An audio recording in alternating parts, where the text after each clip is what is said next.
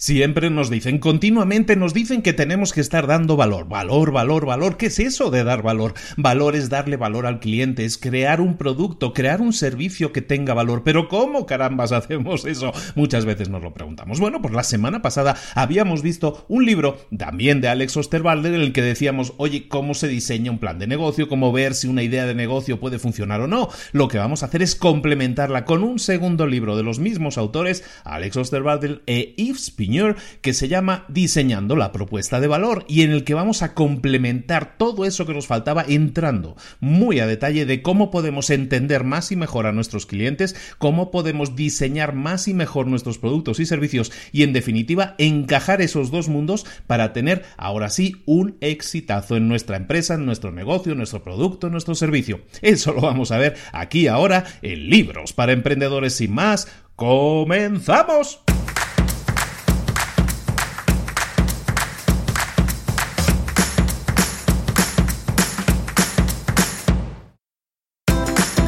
Bienvenidos al podcast Libros para Emprendedores.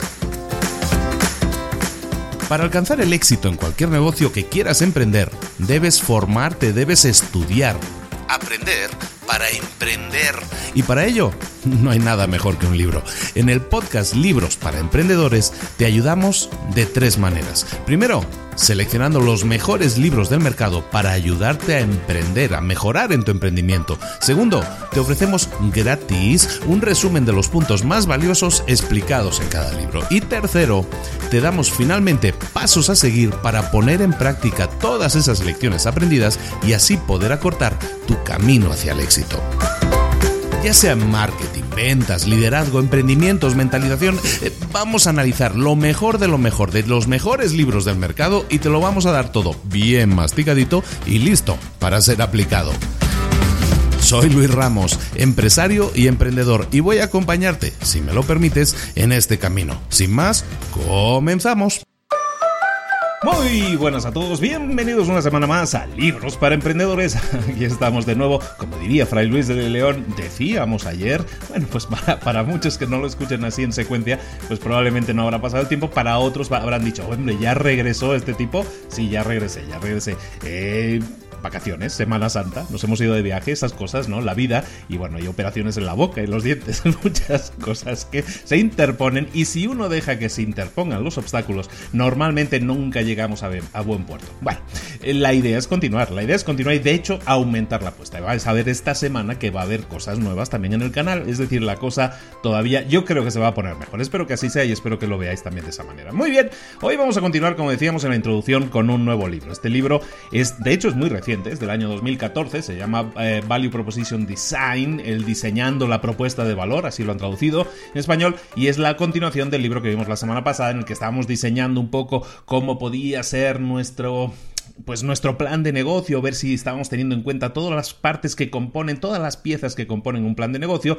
libro de Alex Osterwalder, de X lo habíamos comentado, ya habíamos, los habíamos presentado la semana pasada. Esta es la continuación. Hacen esa continuación, que básicamente es una profundización sobre dos de las secciones que ya vimos la semana pasada. Una era el análisis del mercado, es decir, un poco el cliente hacia el que vamos eh, dirigidos, y el otro es básicamente el valor que podemos aportar, ¿no? Y ese tema del valor, pues evidentemente, como todo, podemos profundizar mucho más y es lo que vamos a hacer aquí. Y lo que vamos a ver es un nuevo gráfico. Para los que pudieron analizar, recordad que en el libro anterior también os ponía un gráfico eh, como una plantilla, digamos, de lo que podéis utilizar para hacer el otro sistema. Para este sistema de, la propuesta de valor también os propongo un gráfico que os voy a adjuntar.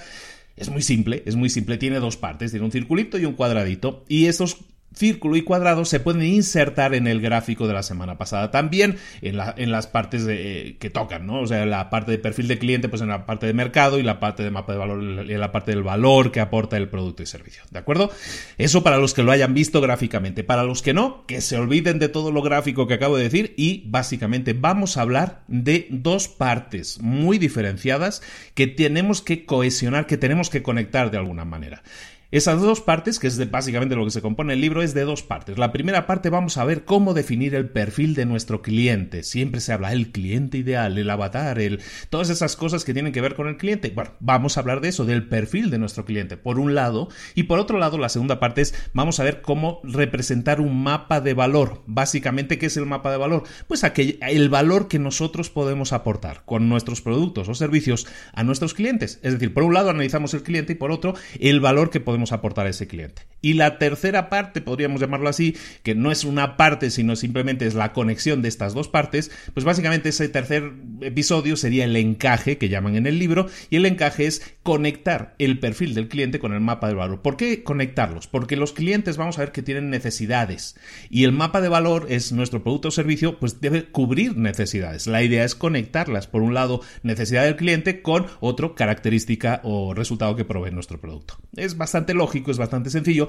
Y entonces lo único que vamos a hacer es trabajar sobre cómo podemos definir nuestro cliente y cómo podemos diseñar nuestro producto o servicio para que dé el mayor valor posible a nuestros clientes. En este primer bloque, vamos ya estamos empezando ya con el libro, ¿eh? En el primer bloque vamos entonces a analizar cómo definir el perfil del cliente. Y dentro de ese perfil del cliente siempre vamos a analizar tres posibilidades, tres informaciones que tenemos que desarrollar. La primera, tareas la segunda, frustraciones. Y la tercera, alegrías. ¿Qué son las tareas? Pues las tareas son aquellas tareas, cosas que tiene que realizar o resolver, si son problemas, nuestro cliente ideal. Las cosas que tiene por hacer, las cosas que no tiene resueltas. Eso son tareas. Eh, el segundo punto son las frustraciones. ¿Qué son las frustraciones? Bueno, pues es aquello que les frustra al cliente, ¿no? Aquellos que, que podemos considerar obstáculos en la vida del cliente. Obstáculos a los que se enfrentan cuando realizan esas tareas, ¿no? O sea, una cosa es que tengas que hacer una cosa y una frustración es eh, pues que te estés encontrando con un problema que no te permite terminar esa tarea, ¿de acuerdo? La tercera parte, hemos dicho tareas, luego frustraciones, la tercera parte es alegrías, que son las alegrías, pues como dice su palabra, ¿no? Aquello que nos da alegría, los resultados positivos, ¿no? Los resultados que queremos que tengan nuestros clientes, los beneficios o los resultados que queremos que tengan nuestros clientes o que, mejor dicho, que nuestros clientes buscan tener. No tanto que nosotros los busquemos, eso es una inquietud que ya tienen los, los eh, clientes, ¿de acuerdo? Las alegrías que desearían tener, los resultados, ¿de acuerdo? Entonces, recordemos, perfil del cliente, tres partes, las vamos a desarrollar una por una. Primero, tareas, aquello que tiene que hacer el cliente. Segundo, frustraciones, aquello que le frustra, un obstáculo, algo que se interpone en el camino de completar la tarea. Y el punto tres, alegrías, los resultados o los beneficios que busca ese cliente. Eso por un lado, ese es el perfil del cliente. Luego hemos hablado de la propuesta de valor, cómo vamos a definir ese valor. El valor lo vamos a definir a partir de tres cosas. Lo vamos a definir a partir de los productos o servicios. ¿Qué, es eso? Pues son las cosas que nosotros estamos creando para solucionar algo, ¿no? Las cosas que los productos o servicios que nosotros creamos, lo que vamos a poner a la venta. Esos son los productos y servicios. El segundo punto lo vamos a llamar aliviadores de frustraciones. Aliviador de frustración, ¿qué es eso? Pues es algo que tiene una característica que tiene nuestro producto, que tiene nuestro servicio y que sirve para aliviar la frustración, como dice su nombre. Y el tercer punto es los creadores de alegrías. Como veis, es de alguna manera todos estos son solucionadores de todo lo que teníamos en la parte del cliente.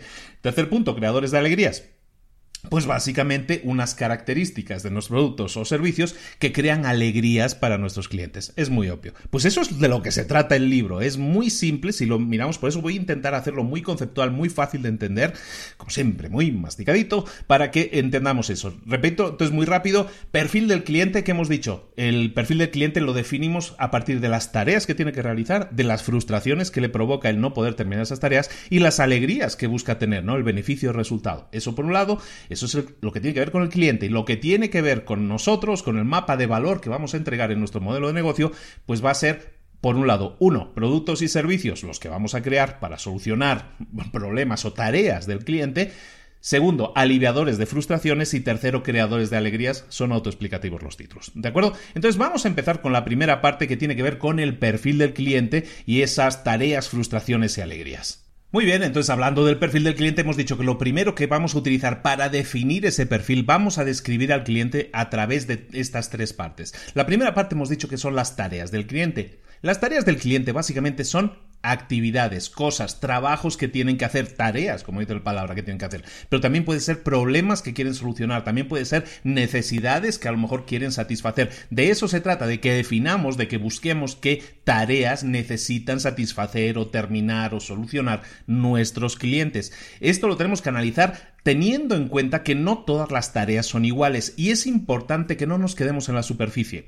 ¿Qué es la superficie? La superficie es lo que se suelen llamar tareas funcionales. Vamos a ver tres tipos de tareas. Dentro de las tareas en general, que son estas cosas que tiene que hacer la gente, bueno, tres tipos. La primera, que, os he dicho, tarea funcional. ¿Qué es eso de la tarea funcional? Pues básicamente es lo que decíamos, cosas que tenemos que hacer, cosas que tienen que solucionar, problemas que tienen que, solventar, cualquier cosa que tengan que hacer en casa, cualquier cosa que tengan que hacer en el trabajo, es decir, cosas que tienen que hacer para solucionar desde el ámbito personal, ya te digo, cortar el jardín, arreglar, pintar la casa, cualquier cosa, eso es eh, tarea funcional y también en el ámbito profesional, si tú tienes que hacer una Excel o tú tienes que hacer tal cosa y necesitas tal cual herramienta, eso es parte de una tarea funcional. Pero como te decía, es importante no quedarse en la superficie. Esto, la tarea funcional es quedarse en la superficie. Hay otros dos tipos de tareas que también influyen en la mentalidad de un cliente y es importante que las analicemos siempre que estemos analizando a nuestros clientes.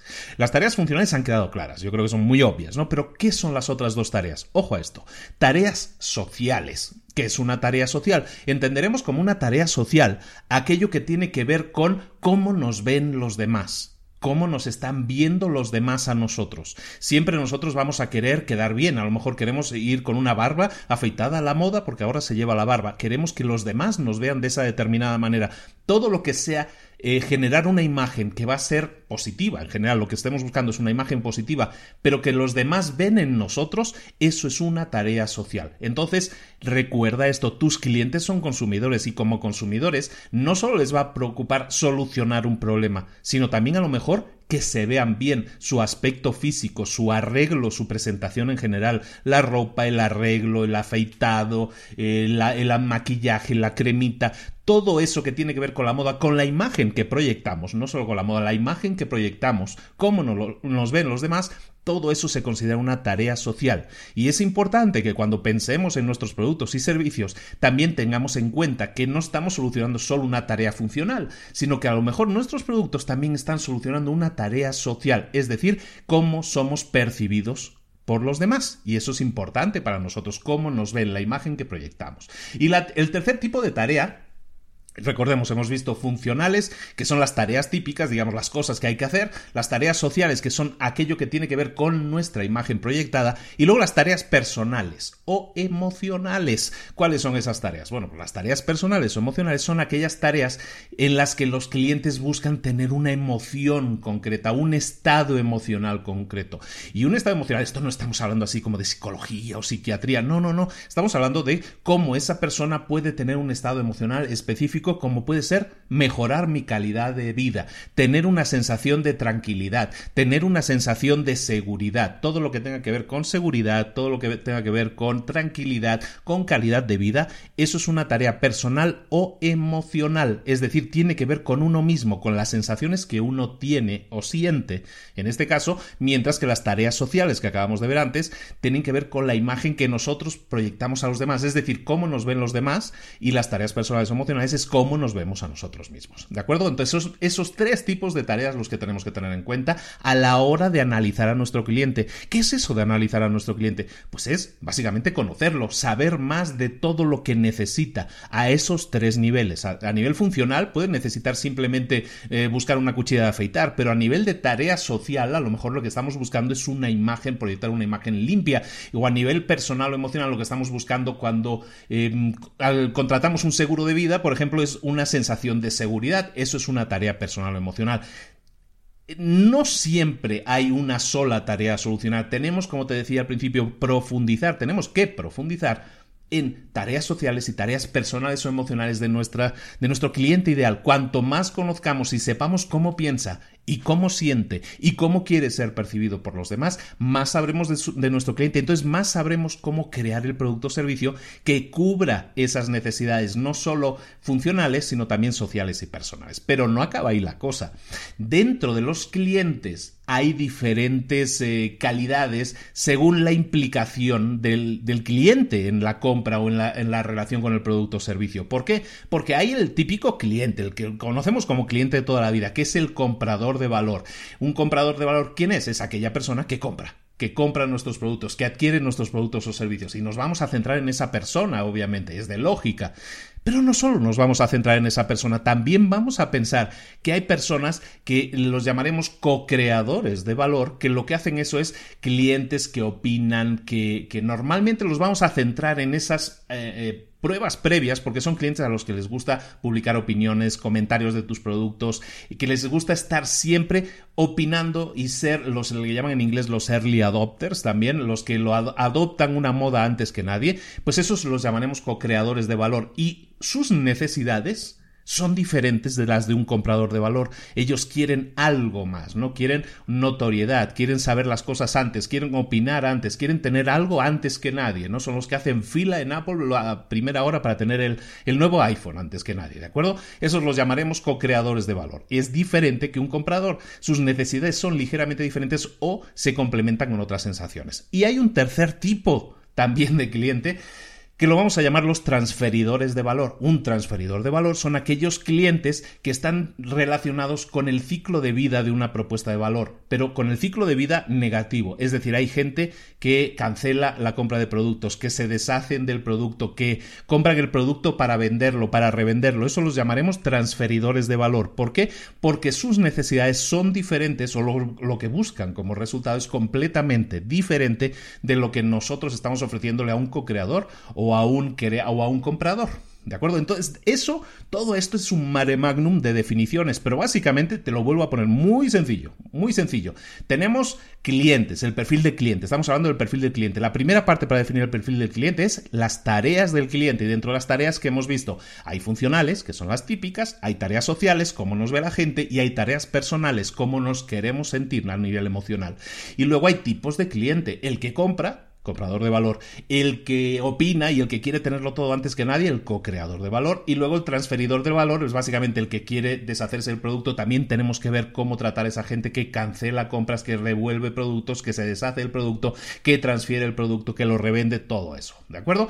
Y luego, por último, para acabar con este tema de las tareas de los clientes, tenemos que reconocer algo que es importantísimo. Y tiene que ver con eso, con la palabra importantísimo, es la importancia.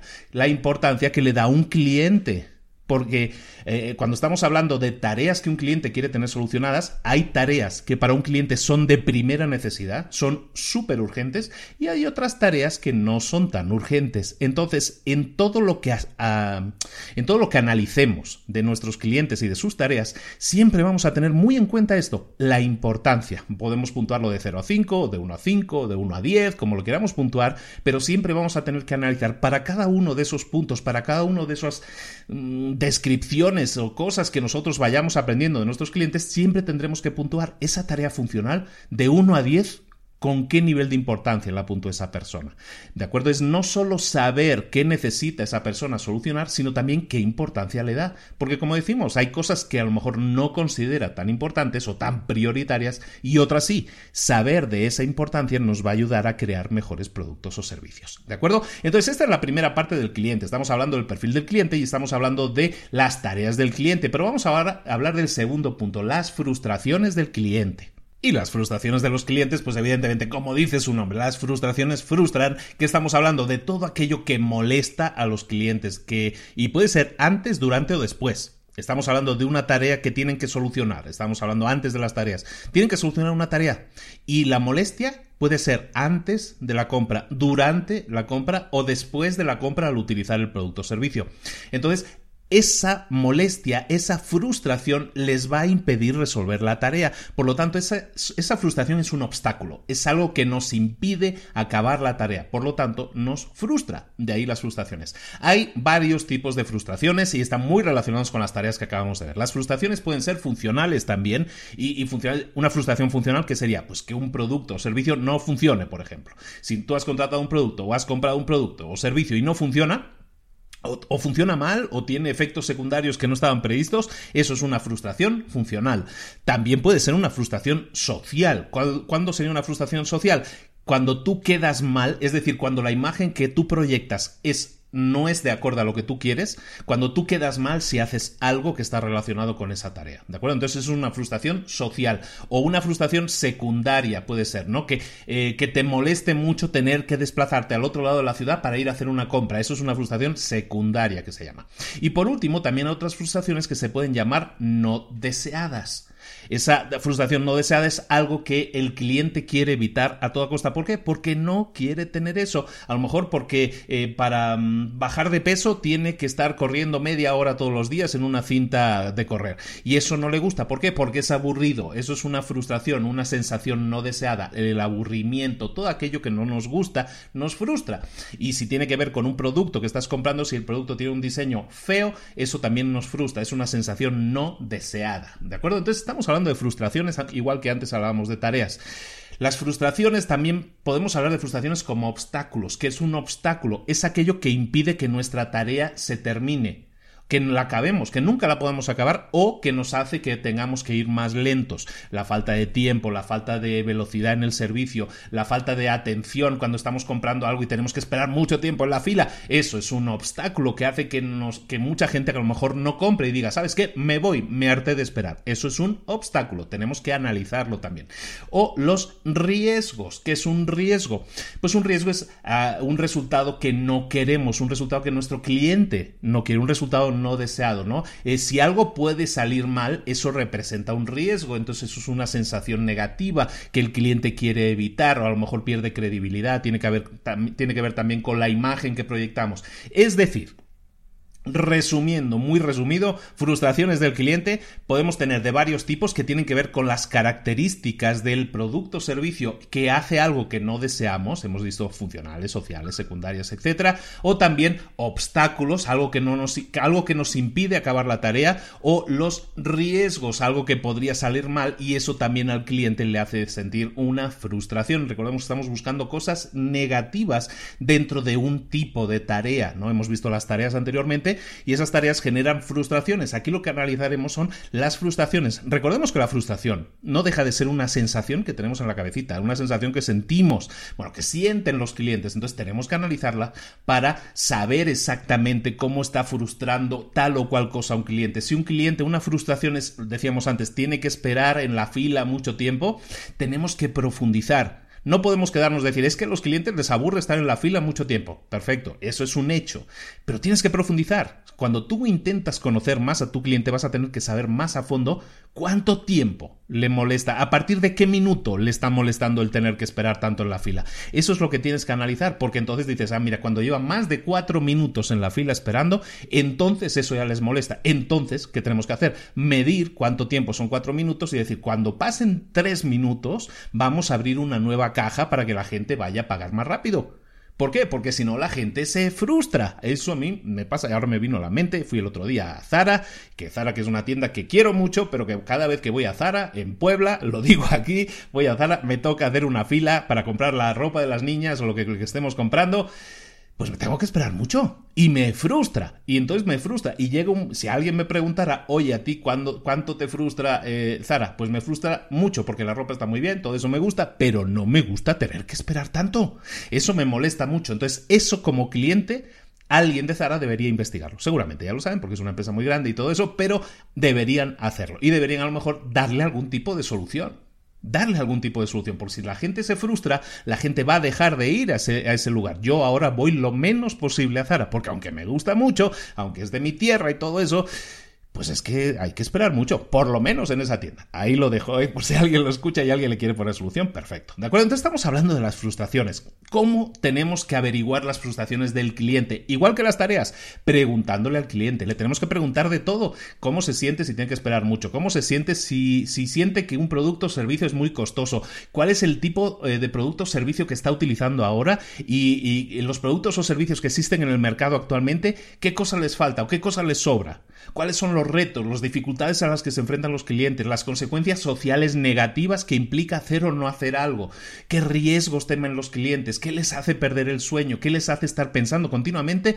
eh, la preocupación que tengo no me deja dormir. Todo eso son cosas que le tenemos que preguntar al cliente y eso va a servir para ir describiendo en papelitos o como lo queramos decir dentro de nuestra propuesta de valor toda la problemática que rodea a un cliente, que no solo es la tarea, no solo es decir es que este cliente necesita una solución a eh, que le pinten la casa, no, es que hay muchas cosas ahí detrás, frustraciones por el tiempo, porque la, yo qué sé, por el secado del producto, por muchas cosas puede ser un problema el tema de pintar la casa, por ejemplo. Bueno, pues hay que analizarlo, ver cuál es la solución y a lo mejor crear un producto o servicio que, se, que tenga un alivio a esas frustraciones. Como hemos dicho, no sé si te acuerdas al principio, hablamos que vamos a ver cómo diseñar nuestro producto y servicio.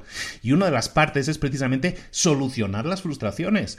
Para solucionar frustraciones, primero tenemos que saber las frustraciones. Es de lógica, ¿no? E igual que tenemos que analizar las frustraciones, igual que tenemos que analizar eh, las acciones y las tareas que tiene que realizar un cliente, la tercera parte del perfil de un cliente, ya terminamos con esto con el cliente, son las alegrías. ¿Cuáles son las alegrías del cliente? Las alegrías son, lo hemos comentado antes muy brevemente, son los resultados, los beneficios que quiere el cliente. Algunos van a ser necesarios, otros van a ser esperados, otros van a ser deseados y otros van a ser sorpresa. Vamos a ver cada uno de esos. Las alegrías, que son, recordemos, los resultados o los beneficios que quieren nuestros clientes. Las alegrías necesarias. Pues una alegría necesaria es aquella que no es que sea una alegría en sí, sino es algo que esperamos que nuestro producto haga. Si yo me compro un teléfono, eh, una alegría necesaria es que funcione como teléfono, es decir, que pueda yo hacer una llamada, ¿de acuerdo? Es algo necesario, es algo que tiene que implementar tu producto sí o sí, es obligatorio, ¿no? Eso lo llamaremos una alegría necesaria, pero luego hay alegrías esperadas. ¿Qué es una alegría esperada? Pues por ejemplo, desde que hace 11 años saliera el primer iPhone que tenía pantalla táctil, eso no es algo que fuera absolutamente necesario. Los teléfonos funcionan antes y no tenían pantalla táctil. Pero desde que salió, pues ahora esperamos que todos nuestros teléfonos, cuando los compremos, tengan una pantalla táctil. ¿Por qué? Porque no esperamos otra cosa, o sea, es algo ah, prácticamente necesario, podríamos llamar, pero es algo esperado, ¿no? Recordemos, no es necesario porque un teléfono podría funcionar sin esa pantalla, pero es esperado porque necesitamos ahora sí que tenga esa funcionalidad, la pantalla táctil, es cómo podemos vivir sin ella, ¿no? Habrá gente que me escucha y dice, no, no, pero no han tenido los, los teléfonos pantalla táctil toda la vida. No, señores, pues no lo han tenido, apenas llevamos 10 años con eso, 10, 11 años. Eh, hablábamos de alegrías necesarias, alegrías esperadas, alegrías deseadas es el tercer tipo de alegría. que es una alegría esperada? Son aquellas que van más allá de lo que esperamos de una solución pero que nos encantaría tener. Ese tipo de alegrías que eh, un cliente te mencionaría si le preguntaras. Por ejemplo, en el tema de los teléfonos, una alegría deseada sería que un teléfono eh, sincronizara todas las fotos automáticamente con mi computadora o sincronizara todos mis contactos automáticamente o hiciera tal cosa de forma automática. Algo que me solucione y me facilite la vida. A lo mejor no es algo que tiene que ver con la funcionalidad inicial del teléfono, pero es algo que yo desearía que hiciera porque si no tengo que estar yo buscando sincronizarlo o lo que sea, ¿no? De hecho, todo eso que he mencionado ahora ya lo hace, ¿no? Pero ahora ya podríamos calificarlo de esperado, pero esto hace muy poco. Y por último, tenemos las alegrías sin inesperadas. Las alegrías inesperadas, pues son aquellas cosas que superan las expectativas de nuestros clientes. Se habla mucho de esto en el marketing, ¿eh? se habla mucho de eso de que cuando nosotros diseñemos un producto tenemos que superar las expectativas de nuestros clientes. ¿Qué es eso? Bueno, pues a veces son poner funcionalidades que no has no has dicho, que no has explicado y que son una sorpresa y que van a representar una verdadera eso, sorpresa, alegría. Por ejemplo, de mi teléfono que me acabo de comprar hace unos meses, hace unas semanas, de hecho, no hace tanto, eh, pues eh, traía incluido un reconocimiento de cara, por ejemplo. Entonces tú pones el teléfono delante de la cara y te reconoce y, y se desbloquea solo. Ya no tengo que poner ni que la huella dactilar siquiera, ¿no? Pero lleva también un lector de huella dactilar, pero lo lleva en la espalda, lo lleva en la parte trasera. Y eso también me gusta mucho más que el que tenía antes, que tenía la huella dactilar delante. Entonces, todo eso son alegrías inesperadas. No me lo esperaba, no me esperaba eso. Y resulta que lo tiene y, dije, ay, pues me gusta, me gusta, me sorprendió, superó mis expectativas porque aparte es una funcionalidad que le añade una mejora significativa al uso que yo hago de mi teléfono. Entonces, eso es una alegría inesperada. Entonces, cuando nosotros hablemos con nuestros clientes, cuando nosotros concretemos las alegrías, tenemos que ir mucho más al detalle. No basta eh, que hablemos con un cliente y nos dicen, no, es que mis clientes, cuando hice la entrevista con los clientes, todos me dijeron que querían un teléfono más rápido.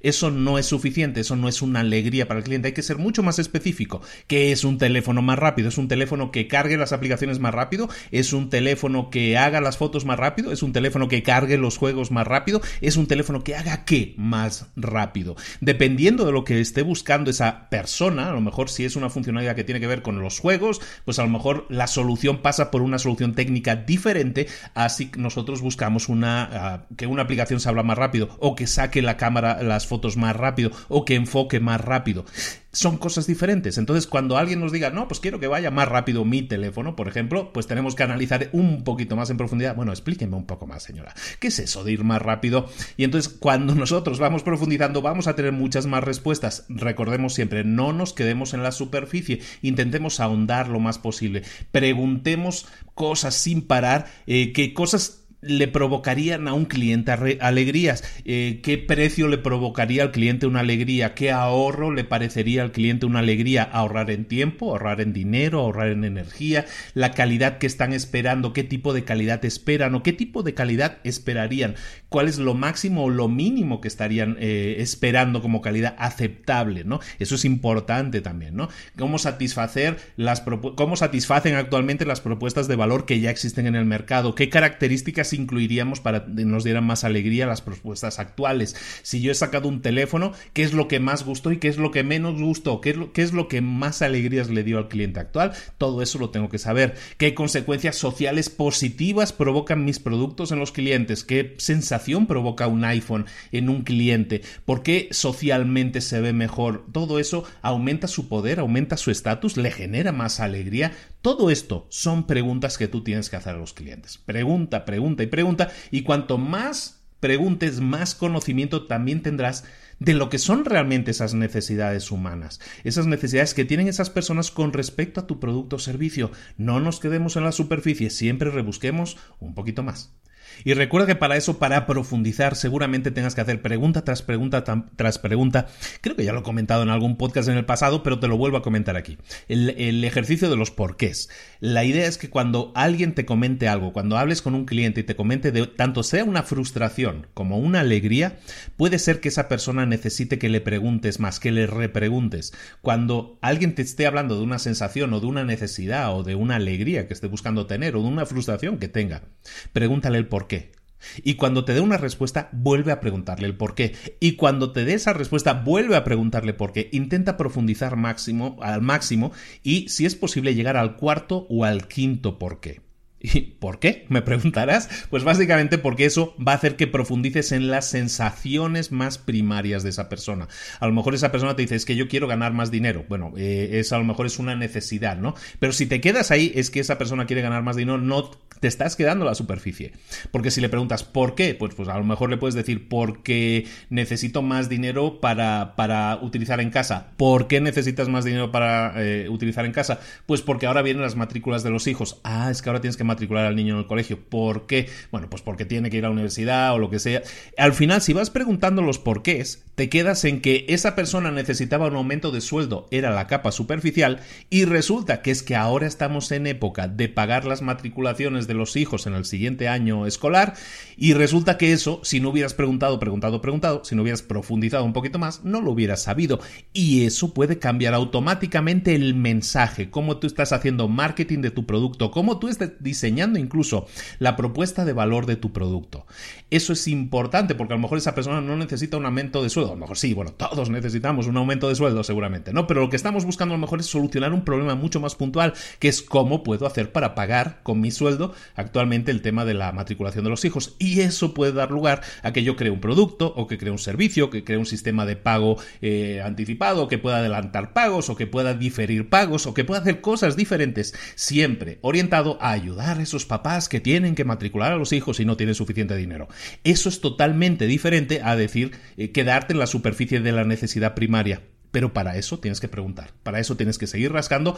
¿Por qué? ¿Por qué? ¿Por qué? Las veces que sea necesaria. Bueno, y con esto terminamos la primera parte del libro, lo que estábamos diciendo, ¿no? El, conocer un poco más a nuestros clientes. Estamos diseñando, dibujando el perfil de nuestros clientes, las tareas que tiene que realizar, las frustraciones que le, que le molestan, que tiene en la cabeza, que no le dejan dormir y también las alegrías. Ahora sí, vamos a la segunda parte del libro que es vamos a diseñar el mapa de valor y en el mapa de valor lo que vamos a hacer es diseñar algo que contrarreste la mayoría de cosas posibles. No se puede contrarrestar todo, nunca, eso es importante antes de empezar con esto. No vamos a poder diseñar nunca un producto que solucione todas las frustraciones de un cliente, nunca. Eso para empezar, es mucho mejor que te concentres en una única frustración y que intentes hacer el producto que soluciona mejor esa frustración, ese problema, o en el producto que genera la alegría que está buscando ese cliente mejor que cualquier otro.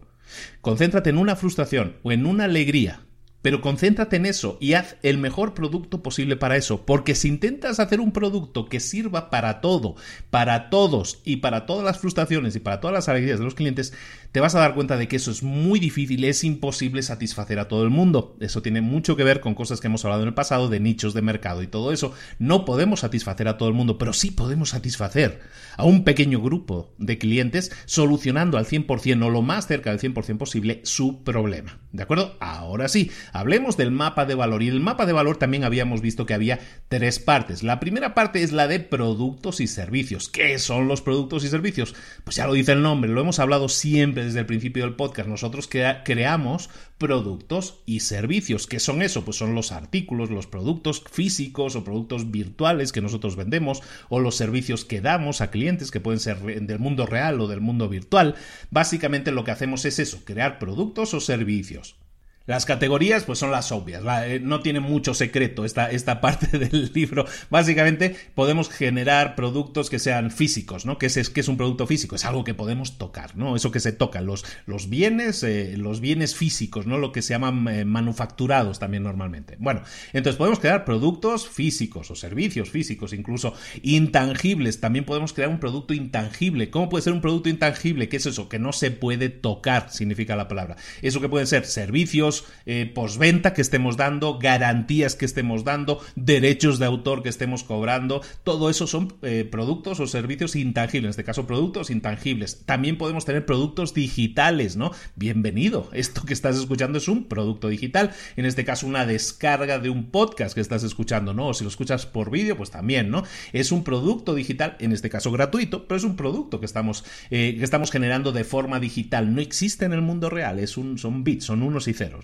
Y también pueden ser productos financieros, también, que es un producto financiero? Pues un fondo de inversión, un seguro, cualquier cosa que tenga que ver con un depósito de dinero a través de una entidad financiera, todo eso es un, es un producto financiero, ¿de acuerdo? O un servicio financiero también, ¿no? O la financiación, o pagar en 12 meses sin intereses, eso es un producto financiero, ¿de acuerdo? Es una característica producto financiero, ¿de acuerdo? Entonces, ten en cuenta eso, cuando tú estás creando un producto o servicio, tiene una determinada categoría y hay clientes que pueden esperar que un producto que quieran comprar o que una solución a una tarea sea un producto de una determinada forma. Es decir, a, lo mejor alguien espera que para solucionar un problema tenga un producto físico, no un producto digital. Por lo tanto, es importante también saber a la hora de diseñar la propuesta de valor, lo que estamos generando, lo que estamos creando, pues que sea algo que tenga que ver con lo que la gente espera y que realmente solucione el problema como la gente espera. ¿De acuerdo? Eso también es importante. Entonces entramos en un mundo en el que hay muchas expectativas, ¿no? Y muchas gente, y muchas veces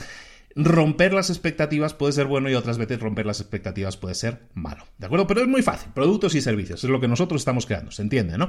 Bueno, ahora sí entramos ya en la chicha un poco de esta parte de que estamos creando la propuesta de valor y llegamos a la, segunda parte. Hemos, hecho, hemos hablado de productos y servicios. Los siguientes son aliviadores de frustraciones. ¿Qué es un aliviador de frustración? Pues es muy lógico, no, no hay que explicarlo mucho. Es aquellas frustraciones o, problemas, obstáculos que resuelve nuestro producto o servicio para nuestro cliente. Entonces, cuando tú estés pensando en crear un producto, crear un servicio, ese producto o servicio probablemente va a estar diseñado para pues para aliviar, para solucionar, para solventar un, eh, un, problema, una frustración del cliente, como hemos visto antes.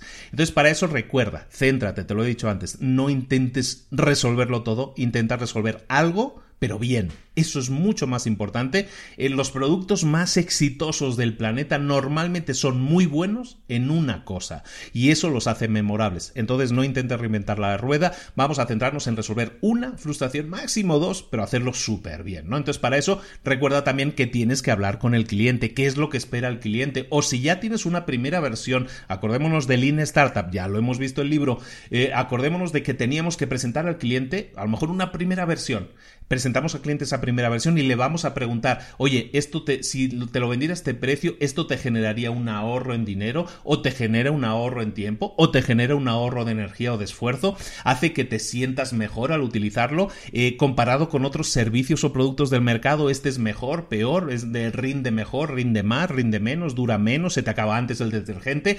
Eh, socialmente, este, si utilizaras este producto, este teléfono, ¿te hace ver mejor socialmente? ¿Te, te gustaría presumir este nuevo teléfono que estás probando. En, definitiva, es ir hablando de eh, todas las frustraciones, todos los riesgos, todos los obstáculos que tenía el cliente, le vamos a preguntar con este producto o servicio, o si yo te diera un producto que tuviera estas características, ese obstáculo se eliminaría, ese riesgo se reduciría o se eliminaría, ese, ese problema, esa frustración la podríamos quitar de en medio.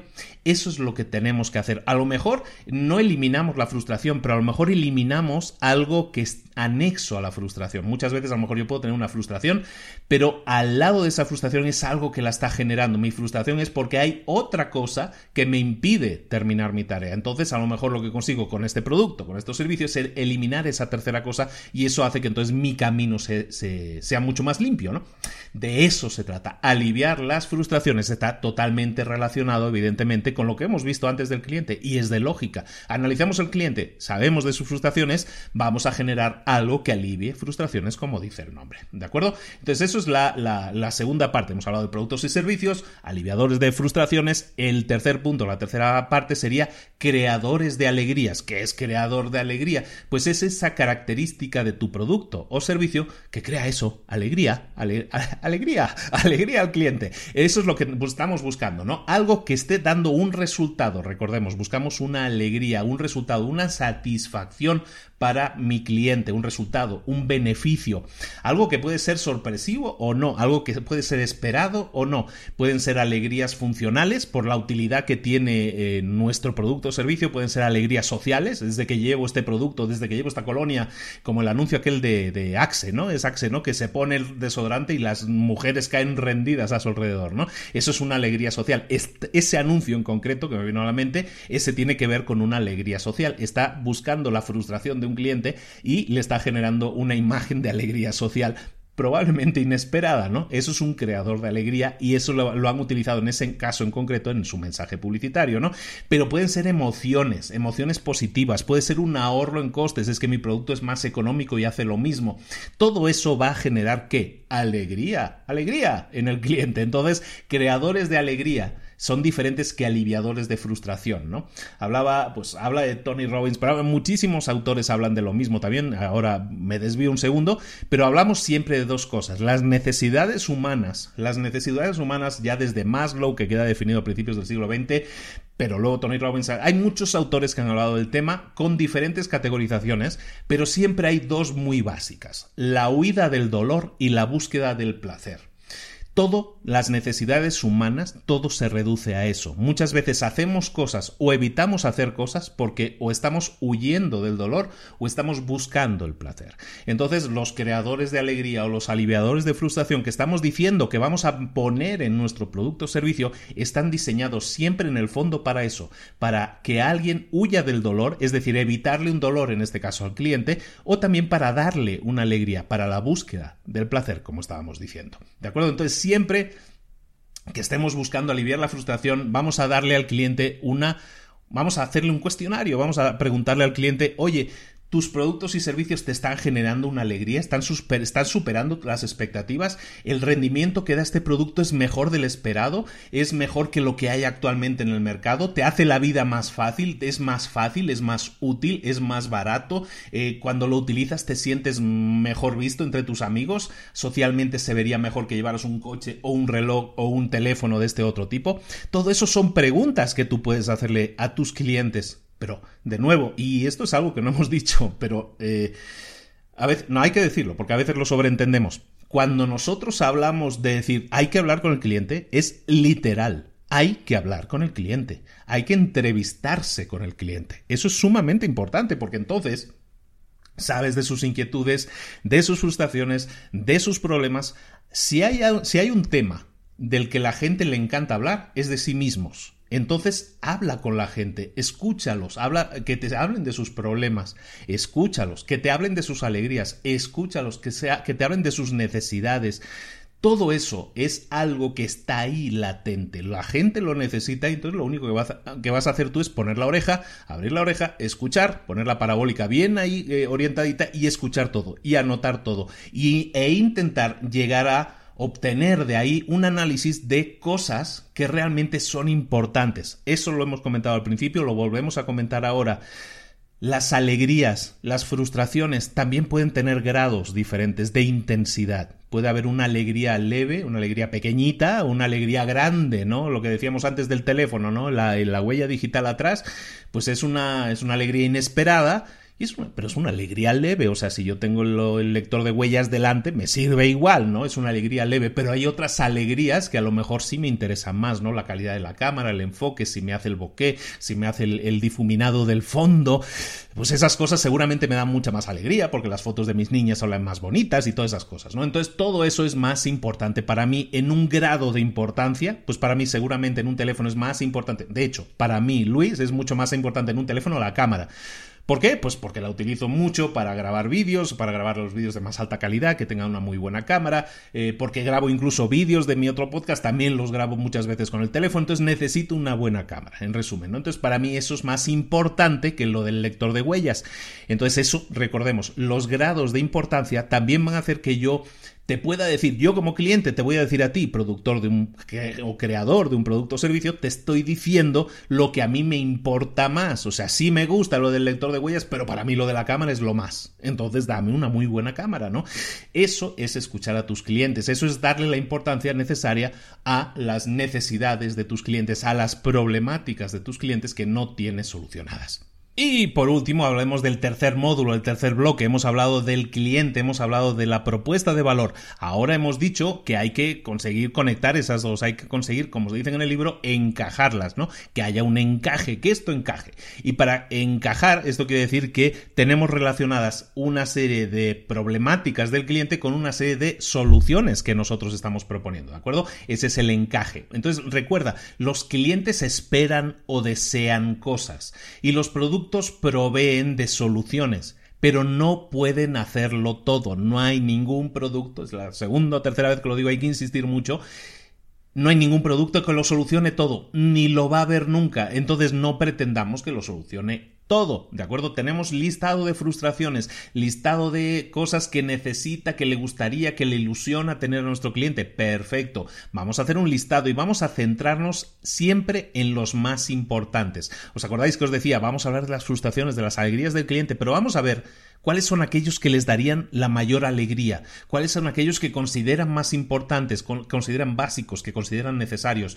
Vamos a centrarnos siempre primero en esos. ¿Por qué? Pues por el método del 80-20, básicamente. ¿Por qué? Porque si tú te concentras en la mayor frustración de un cliente, al solucionarla vas a generar también el mayor alivio la mayor alegría a tu cliente. Por lo tanto, es esa en la que te tienes que centrar. Consigue aliviarle, darle la mayor alegría a tu cliente y serás su amigo, su ídolo para toda la vida. ¿De acuerdo? Entonces, ¿cómo se hace el encaje? ¿Cómo verificamos el encaje? Tenemos por un lado, hemos dicho, todos los datos del cliente, ¿no? Las frustraciones, lo que desea, todo eso. Y por otro lado, la propuesta de valor. Lo que tenemos que hacer es revisar uno por uno nuestros aliviadores de frustraciones, nuestros creadores de alegrías, nuestros productos y servicios y comprobar si nuestro aliviador de frustración eh, mm, soluciona una frustración, si nuestro creador de alegría soluciona alguna alegría. ¿Por qué? Porque a nosotros y esto es muy habitual, ¿eh? ¿eh? Cuando tú eres emprendedor y tienes una idea de negocio, empiezas a pensar, sí, quiero crear tal producto, quiero crear tal servicio y quiero que solucione tal problema, ¿no? Porque yo considero que ese es el más importante. Y nosotros siempre pensamos que tenemos la razón, pensamos que lo sabemos todo. Pero después de hacer este ejercicio, después de hablar con nuestros clientes o nuestros futuros clientes, vamos a saber si esas características que nosotros pensamos que tiene que tener el producto, realmente las tiene que tener o no son tan necesarias.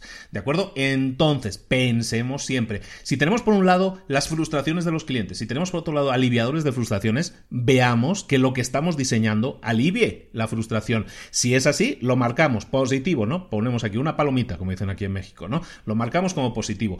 Eso quiere decir que esa característica, que ese aliviador de frustración que le hemos añadido a nuestro producto realmente soluciona un problema. Bueno, bien por ti, eso está muy bien.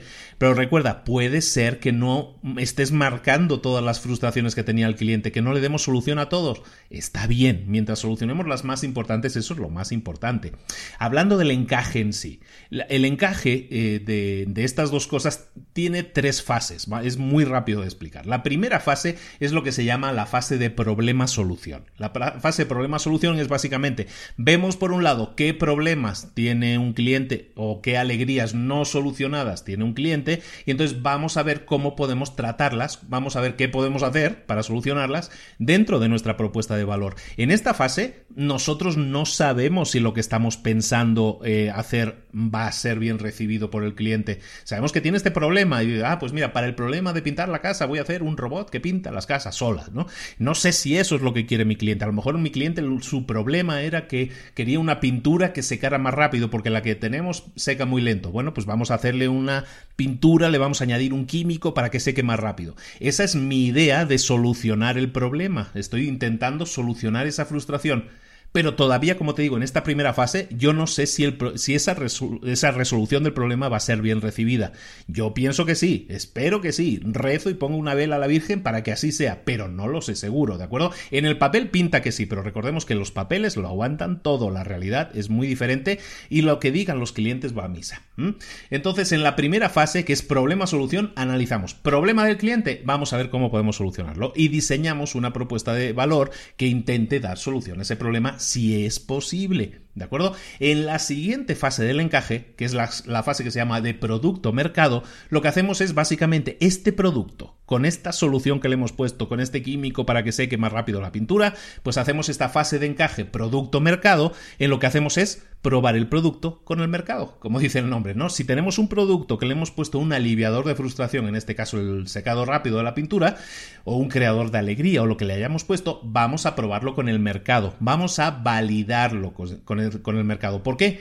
porque puede ser aceptado o no, puede ser bien recibido o no, porque resulta que el, acelerador de secado que le hemos puesto em, tiene otros efectos secundarios, que huele muy feo o que lo que sea, y eso es muy mal recibido por el mercado y resulta que el mercado dice, no, yo una pintura por muy rápido que seque, si huele tan feo, yo no la quiero, ¿no? Pues eso es un problema, tenemos que probarlo, eso es validar nuestra idea en el mercado. ¿De acuerdo? Entonces teníamos primero problema, solución, problema y que intentamos darle una solución mediante un aliviador. Luego lo probamos, que es la segunda fase del encaje, en la fase del producto mercado. Probamos el producto con el mercado y esperamos a ver qué nos dice. Es en lo que llaman una iteración en el Lean Startup también. Es decir, probamos el producto como lo tenemos ahora. ¿Qué dice el mercado? ¿Le gusta o no le gusta? Es que dice que huele muy feo. Bueno, pues vamos a volver a. A lo mejor tenemos que empezar de cero y buscar un químico diferente que acelere el secado, pero que huela bonito, ¿no? O podemos ver si le podemos dar perfume a la, pintura, ¿no? No sé si, si es muy real el ejemplo porque no entiendo de pintura pero bueno, eh, supongo que pilláis la idea. Esta es la segunda fase, es el encaje, ¿no? Estamos buscando que el mercado acepte nuestro producto. Y esta fase es probablemente la más lenta y es una fase que no termina nunca. Puede que nuestro producto lo saquemos al mercado y se empiece a vender, pero eso no quiere decir que esta fase haya terminado. Siempre vamos a tener que estar escuchando al mercado para ver qué nos dice, para ver si hay algo que podamos mejorar, porque siempre hay algo mejorable. Por eso Windows va por la versión no sé cuántos, por eso los coches sacan un modelo nuevo cada año, por eso los iPhones sacan modelos nuevos cada seis meses, básicamente, ¿no? ¿Por qué? Porque siempre se puede mejorar, porque están en esta fase de mejora continua. Y por último, estamos hablando del encaje, tenemos problema-solución, luego estamos buscando el encaje en el mercado del producto y la última fase es el encaje del modelo de negocio. Una vez hemos hecho las pruebas y sabemos que tenemos un producto ganador, es decir, un producto que el mercado acepta, luego tenemos que ver que ese producto sea rentable, que se pueda comercializar y que haya un modelo de negocio que sea rentable, es decir, que genere beneficios y que sea escalable. Es decir, un producto que, que, no esté limitado por nuestra propia capacidad, que no esté limitado porque yo a lo mejor soy muy bueno, pero soy un doctor y soy yo solo y el servicio que doy, pues yo tengo ocho horas al día de trabajo, solo puedo trabajar ocho horas, solo puedo tener a ocho clientes, ¿no? Estoy limitado por eso. No, eso no es un modelo de negocio, ese es un modelo de negocio uno a uno. Por lo tanto, lo que yo busco es un producto escalable, es decir, un producto o servicio, en este caso, que yo cree y que me genere soluciones para más personas de las que yo podría hacer por mí mismo. Eso es escalabilidad. Es decir, que yo haga el trabajo una vez, por ejemplo, y, lo y pueda ser consumido n veces. Yo hago una película, la hago una vez y esa película puede ser consumida millones de veces por millones de personas. Eso es un producto escalable, por ejemplo. ¿De acuerdo? Eso es básicamente generar la propuesta de valor. Lo hemos hecho bastante rápido para que quede muy claro. Rebobinamos todo. Este es el producto completo. Este es el libro completo. El producto. Este es el libro completo, básicamente, ¿no? Estamos analizando, por una parte, a nuestro cliente, sus problemas, sus, sus frustraciones, sobre todo las tareas que tiene que hacer y por qué no las puede hacer de momento, o por qué sí las puede hacer, pero tiene obstáculos para terminarlas. Analizamos todo eso, intentamos conocer más a nuestro cliente con todas las herramientas que te acabo de dar. Y por segunda, y, luego en segundo módulo, pues vamos a ver qué hacemos. ¿Qué hacemos con esa información? Pues vamos a crear productos o servicios que tengan aliviadores de frustraciones, es decir, tenemos las frustraciones del cliente, las podemos intentar solucionar. Eh, tenemos unas gentes que quieren alegría, clientes que quieren una serie de alegrías, vamos a proporcionarles alegría siempre que les podamos, eh, que lo podamos hacer que nunca lo vamos a poder hacer al 100%, repito de nuevo, sino que vamos a tener que hacer lo mejor que podamos, lo mejor que podamos, o por lo menos intentar solucionar una, pero muy bien. Es mejor, es, es mejor solucionar un solo problema, pero al 100%, que intentar solucionar ocho problemas, pero solo un 10%. Es mucho mejor lo primero porque entonces sí creas un producto que realmente es útil y aceptado por el mercado. ¿Por qué? Porque una vez has hecho la entrevista con el cliente y sabes lo que quiere, una vez tú has diseñado el producto o servicio como tú crees que lo quiere, luego llega el encaje que hemos visto, esta tercera parte, en la que vamos a ver cómo el producto o servicio es aceptado o no por el mercado, si realmente está solucionando un problema, primero, si el mercado lo acepta, segundo, y si luego ese producto o servicio que sabemos que el mercado lo acepta y es bueno, luego vamos a ver si es posible hacer de eso un negocio, si vamos a ganar dinero, porque hay, hay veces que haces un producto buenísimo, pero es imposible de llevar al mercado porque es muy caro, porque la mano de obra es muy cara, porque las piezas son muy difíciles de encontrar, por lo que sea. Y entonces eso no puede ser un negocio rentable porque sale más caro fabricarlo que lo que ganas. Entonces ese no sería tan buen negocio. Entonces eso también es parte del encaje y es parte del análisis que tienes que hacer siempre que estés creando un producto o servicio. Y para aquellos que tienen empresa y que ya tienen el producto, ya tienen el servicio, que no es tarde, ¿eh? que no pasa nada, pero empieza a hacer tu tarea ahora. De hecho, lo tienes más fácil. Todos aquellos que tienen un negocio lo tienen infinitamente más fácil que cualquier startup o emprendedor. ¿Por qué? Porque ya tienes clientes. Tendrás muchos o tendrás pocos, te puede ir más o menos bien o más o menos mal, pero clientes ya tienes. Entonces habla con ellos, intenta saber más sus frustraciones, sus problemas, sus tareas no solucionadas, cómo están recibiendo el producto, qué le falta a tu producto, qué más podría tener. Oye, en la tienda que tienes ahora, ¿encuentra un cliente todo lo que está buscando o no? Cuando un cliente, por ejemplo, en, vas a Walmart, por ejemplo, a mí me pasa, ¿no? Me vino otra vez a la memoria. En Walmart, vas al supermercado o en muchos supermercados, de hecho, te preguntan siempre cuando sales, ¿encontró todo lo que buscaba? Esa frase tan simple, ¿encontró usted todo lo que estaba buscando? Pues eso le sirve al supermercado para decirle, ¿sabes qué? No, faltaron los pimientos verdes, o faltaron papel higiénico, o faltó no sé qué para la limpieza del, del hogar. Eso que hace esa señorita se lo apunta y lo apunta en la hoja. Y si era un problema de proveedores, o si era un problema de inventarios, o si era un problema, entonces podemos solucionarlo. ¿Para qué? Para que sea la última vez que un cliente se queja de eso. Eso es mejora continua, estar escuchando constantemente al cliente para mejorar el servicio, para mejorar tu producto y hacer que tengamos clientes cada vez más satisfechos. Listo, señores. Este ha sido un nuevo resumen de libros para emprendedores. Espero que os haya gustado mucho. Generando, diseñando propuestas de valor. Es sumamente útil, es una gran herramienta, es algo que tienes que hacer, seas emprendedor, tengas una startup, no hayas empezado todavía o ya tengas la empresa funcionando. En cualquiera de los casos, te sirve, te funciona, lo necesitas poner en marcha, ponte las pilas, ponte en marcha y empieza a analizar a tus clientes, empieza a analizar sus problemas, sus tareas, sus frustraciones, sus alegrías, y empieza a darles soluciones mediante productos, servicios, aliviadores de frustraciones y vamos a darle alegría y una gran sonrisa a todos nuestros clientes para ser memorables y para que vuelvan a consumir más y más y más con nosotros. Muchísimas gracias por estar ahí, muchísimas gracias por la paciencia, muchísimas gracias por preguntar si estoy bien, si eh, vuelvo, si con toda la energía y con un plan nuevo. Ahora vamos a publicar tres veces a la semana. Vamos a tener, ya tengo nuevas entrevistas. Tenemos un agente para las nuevas entrevistas que os vais a caer de espaldas impresionante la alineación de primeras figuras de talla internacional que van a venir en las próximas semanas. Ya tengo cerradas varias personas que son de que se te cae la mandíbula al suelo así como el coyote. ¿eh? O sea, de verdad que cosas más buenas. Entonces, todos los miércoles, nuevas entrevistas. Todos los lunes volveremos con los libros. Ya este es el, esto sale un martes, pero todos los lunes volvemos con los libros, ya fijo. Y el viernes un episodio nuevo, te lo adelanto. Es un episodio que en realidad eh, eh, se basa en compartir información que hay gente que no conoce todavía de cosas que estamos haciendo. Para aquellos que no lo sepan, porque hay mucha gente que no lo sabe, yo tengo un segundo podcast. Se llama Mentor 365. Es un podcast de audio, pero sobre todo es un videoblog. Es un en el canal de libros para emprendedores de YouTube todos los días del año, 365 días al año, estoy haciendo un vídeo, un nuevo vídeo cada día. Yo creo que con mucha información muy interesante, la gente está muy contenta, está llena de comentarios de gente que vibra y que está eh, contenta con todo lo que estamos haciendo. Y estaba yo pensando, eh, estaba viendo los datos y las descargas y digo, no, pues eh, la verdad está yendo muy bien ese podcast, pero pues Libros para Emprendedores tiene una atracción mayor, tiene un público mayor, tiene una audiencia mayor. Y hay mucho contenido que estoy creando ahí que creo que sería de mucho interés para ti. Entonces, para todos aquellos que no estén escuchando Mentor 365, lo primero, invitarles a, que lo hagan. Si buscas en tu podcast, en tu player de podcast, buscas Mentor 365, todo junto, lo vas a encontrar.